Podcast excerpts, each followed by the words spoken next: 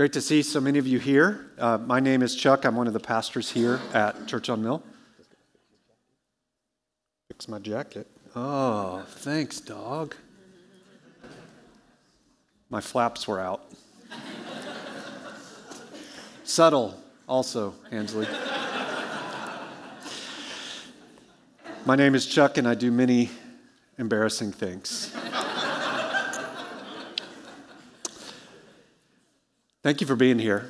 It's a joy to see the room filled and get to spend just a little bit of time together on Christmas Eve before we all go separate ways with friends and family, and then some will gather back tomorrow.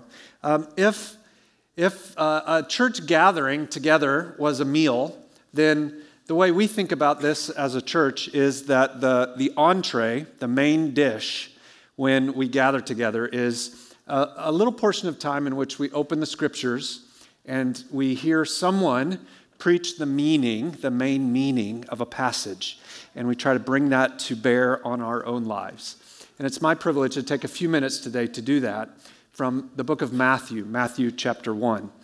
If you didn't bring a Bible, then underneath the seat in front of you there are blue Bibles, and you can turn in there to page 471. You'll find Matthew chapter 1, page 471. And for just the next 20, 25, 26 minutes, I want to consider with you the meaning of a passage here in Mark chapter 1. We're here, of course, this evening to celebrate the conception and the birth of Jesus. Christians have been gathering for literally thousands of years all over the world on this evening every year to do that. Both the circumstances of his birth and the reason the name was given to him give us the meaning of Christmas. And so I want to think with you tonight about that. My prayer is that as a result of our next few minutes together, that every one of us would believe in Jesus, and that as we believe in him, our faith would become stronger and would look more and more like Mary and Joseph's faith. So if you would, on page 471, look down with me at verse 18. That's Matthew 1, verse 18. It says this: "Now the birth of Jesus Christ took place in this way. When his mother Mary had been betrothed to Joseph, before they came together, she was found to be with child from the Holy Spirit. And her husband, Joseph, being a just man and unwilling to put her to shame, resolved to divorce her quietly. But as he considered these things, behold, an angel of the Lord appeared to him in a dream, saying, 'Joseph, son of David, do not fear to take Mary as your wife, for that which is conceived in her is from the Holy Spirit. She will bear a son, and you will call his name Jesus, for he will save his people from their sins.' All this took place to fulfill what the Lord had spoken by the prophet. 'Behold, the virgin shall conceive and bear a son, and they will call his name Emmanuel,' which means God with us. When Joseph woke from sleep, he did as the angel of the Lord commanded him. He took his wife, but he knew her not until she had given birth to a son, and he called his name Jesus." Let's consider this passage under a couple of headings in the next few minutes. First, would you think with me about a very problematic pregnancy? Now, the words "I'm pregnant" are sometimes heard as the very best news and sometimes as the worst. Now, to be clear, anytime there's a baby, that baby should be treasured and enjoyed as a gift from God. We have quite a few little ones in here today. That's a wonderful thing. These are gifts from God, and they're welcome to make all the sounds they want, okay? But not every person experiences the news of conception in exactly the same way. Sometimes it's unplanned, unexpected. And in this case, Mary was certainly not planning on having a baby, and neither was Joseph. The timing, you see, could quite literally have not been worse. Let me try to explain. You see, verse 18 tells us that Mary and Joseph were betrothed. Betrothed. Now, that's not a word we use anymore. The closest equivalent we have to it is not very equivalent at all, but it's what we would call engagement. Now, engagement today simply means a man and woman have agreed to get married, and they're working out when their wedding will be and all the details around it and preparing for life together. Betrothal in the first century included that, but it included much more than that. Betrothal was a legal commitment, and therefore it was binding. And so a man and a woman would agree to get married, they would become betrothed, and betrothal usually lasted a year. And the purpose of that year was for the man to secure somewhere to live, and for both the woman and the man to demonstrate fidelity to each other prior to coming together in their marriage ceremony. So they didn't live together, they didn't have sex because they weren't yet married, but they demonstrated that they would be faithful to each other once they were married. So do you see the problem? Mary is supposed to be proving to Joseph and to everybody else, for the rest of my life, I will be faithful to Joseph. Joseph is supposed to be proving, for the rest of my life, I will be faithful to Mary. This was not a good time to get pregnant. The betrothal period is exactly when Mary became pregnant. So put yourself in Joseph's shoes. Men, imagine you're engaged and your wife-to-be, your fiancé, says, I am pregnant and God did it. Everyone would assume that Joseph was the cause. But Joseph knew it wasn't me, and therefore he assumed it was someone else. Matthew's very careful to point out in verse 19 that Joseph was a just man. It doesn't mean he was just a man. It means that he was just. He loved God and sought to be faithful to God. And because he loved God, he loved what was right, what was true, what the scriptures teach. And so he sought to be faithful to what God says. And therefore he knew, I can't stay with Mary. Men, we would do well to pursue being men like Joseph, men who are humble and who are full of conviction, men who are just. And so because Joseph was just, he planned to end the betrothal. But as we read, he planned to do that in such a way that it wouldn't bring more shame to Mary than she already felt. He wouldn't drag her up, if you will, in front of church and say, listen to what she's done before she was showing. He would rather divorce her quietly. And that was his plan. He made his decision. He went to bed. And then perhaps for the first night in many nights, he fell asleep quickly. He was satisfied with the decision he made. But then, as Joseph said, he had a dream he wasn't looking for. As he lay in bed that faithful night, something totally unexpected happened. And that brings us to the second thing I'd love you to think about in this passage. We've got the problematic pregnancy, but we also have an angelic announcement. If you let your eyes glance back over verses 20 and 21, you'll see the content of that announcement. Angels are beings that God created, that live forever, that do his work. And so God sent an angel in a dream to tell Joseph something. The angel told Joseph, as we see, to take Mary as his wife and to take Jesus as his own son. Now, when Joseph woke up, he faced a major fork in the road.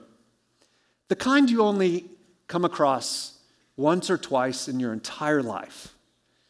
I mean, today you probably made dozens and dozens and dozens of decisions. Some of them felt like they mattered a lot. But few of them you will remember tomorrow. But this was a fork in the road that would determine the rest of Joseph's life. You see, he knew, would he hear and obey what God spoke through the angel? Or would he dismiss it and walk away from Mary like he planned? Now, Joseph knew what was at stake. He knew, either I'll be taking on the mock and the scornfulness of everyone I know, or I will disregard God. Friends, we face those moments quite often, don't we? Moments when we know we will be looked at in a downward way because we seek to be faithful to God. Joseph faced that kind of moment. Brothers, how many times have you known the right thing to do and relied on God's strength to do it, even if it would, quote unquote, hurt your reputation? Sisters, when faced with fear or faith, do you often choose the right way? Joseph serves as a wonderful model of this, just as Mary does as well. The text says that Joseph listened to the commandment of God, and therefore they got married. They stayed together. And so we've got this problematic pregnancy. We've got this angelic announcement. And finally, the thing I really want to talk with you about. We've got a once-of-a-kind kind of kid. A once-of-a-kind kind of kid. The baby born to Mary and Joseph would be unlike any other child who had ever been or will ever be born. We might say the big idea of this passage is that Jesus, the God-man born to the Virgin Mary, came in order to save his people from their sins. Of all the things Matthew wanted to tell us, that's the main thing he wanted us to hear. So I want to spend the remaining few minutes we have thinking together about who is Jesus. Who is Jesus? Who is he? That's right. Somebody said God over there. From the mouth of babes. He's God, but he's also man. He's both. The two have to go together. First, consider with me that Jesus is God. The passage says he was conceived by the Holy Spirit, that he had no earthly father, that for all time he related to God the Father and God the Spirit as God the Son, and that these three together make up the one God of the Bible. In verse 23, we see that Jesus' identity can be summed up in the name Emmanuel. Emmanuel means God with us. Now, Jesus wasn't actually walking around being called Emmanuel, but it's what the name represented. It's what the name pointed to that the passage is getting at. Despite what Mormonism or Islam or secularism or atheism teach, the Bible does claim that Jesus is God. And this is one of the clearest places. Jesus is Emmanuel, God with us. And yet, Jesus is also man. Jesus was born to Mary as an infant baby boy. Jesus literally became one of us. Fingers, hands, arms, eyes, ears, legs. Jesus became just like us.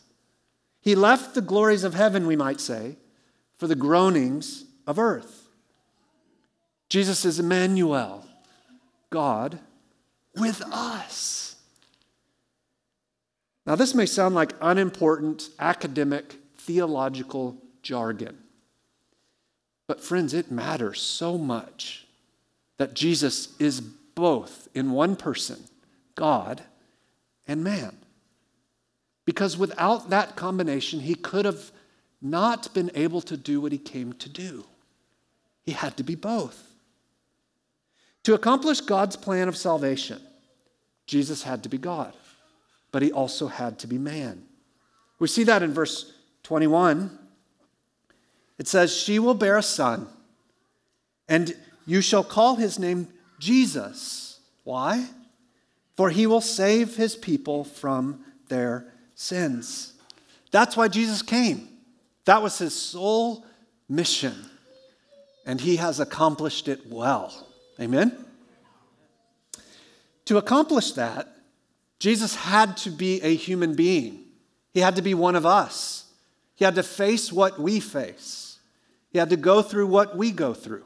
He had to feel what we feel. He could not do it apart from that. And so Jesus got tired. Jesus grew hungry. Jesus cried. Jesus got angry at injustice. Jesus experienced rejection.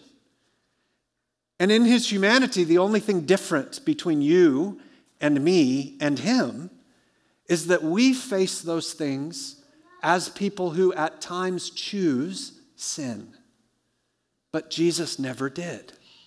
He perfectly relied on his Father, and in the strength of the Spirit, never disobeyed. That's the difference. And because of that, he was able to serve as our substitute. But Jesus had to be God if he would come and give himself up fully for us. To accomplish the mission of rescuing the people of God out of sin, Jesus had to be God. You see, only God in the flesh could show us what God without flesh is actually like. Jesus reveals that. He discloses who God is in the richest and most powerful way. Maybe you're here tonight and you don't frequent this kind of a gathering. I want to encourage you, take that Bible that's in your lap or in the seat in front of you, take it home with you, and start reading the rest of that book of Matthew. What you'll find in it is a historically accurate, faithful picture of what God is like. You'll see God in Jesus Christ, for he is God. Do you want to know God? Then look to Jesus. Now, perhaps I could summarize this quite simply in that big idea again. Jesus, the God-man, born to the Virgin Mary, came in order to save his people from their sins.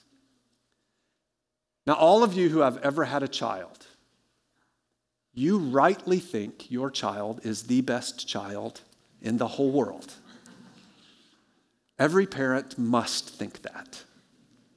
And yet we're all wrong. Jesus is the most amazing child there has ever been.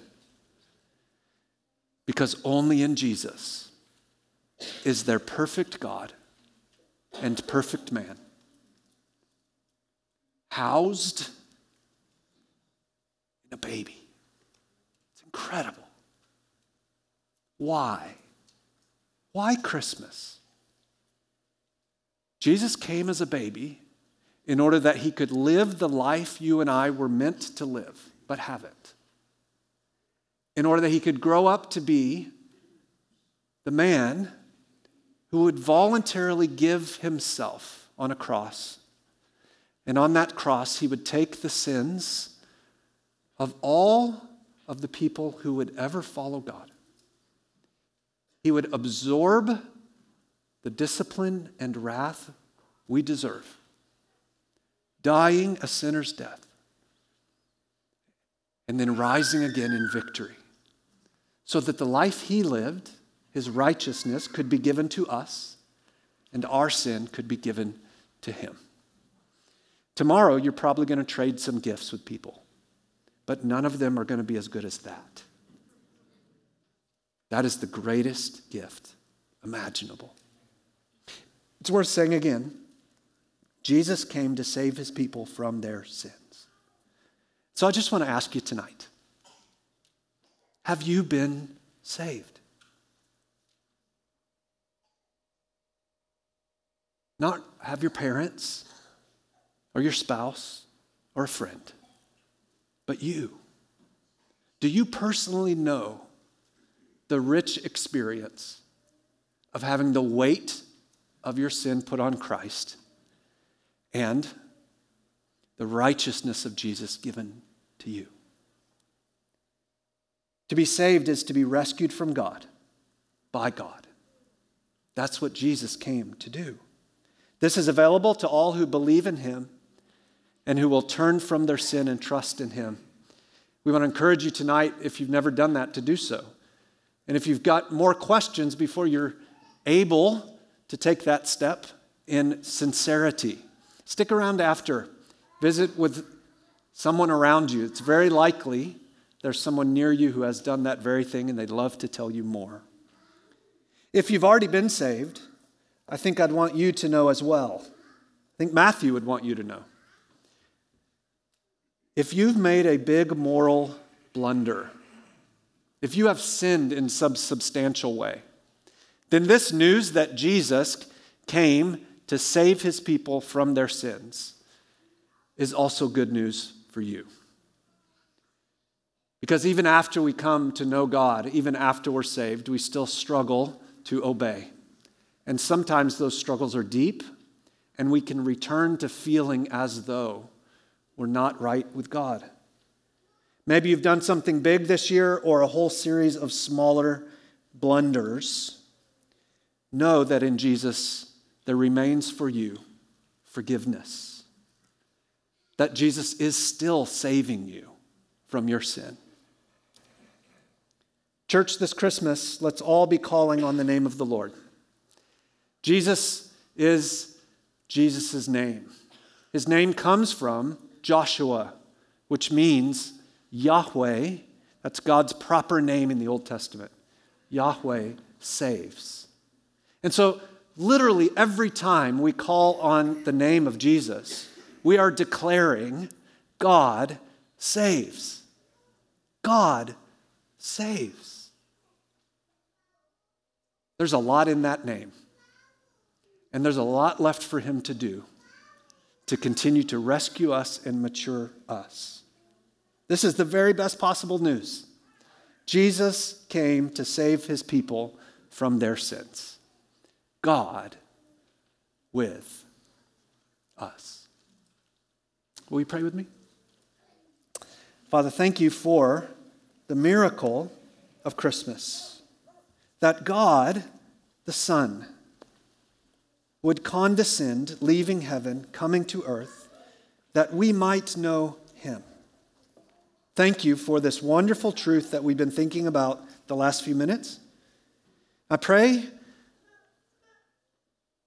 that, Lord, the discouraged would be lifted up, that the prideful would be brought low, that the sinner who has yet to be saved would trust in you, that those who are grieving this Christmas because of people who are lost or things that have been disappointing this year would be uplifted, and that all of us would call on the name of Jesus because God saves. In Jesus' name, amen.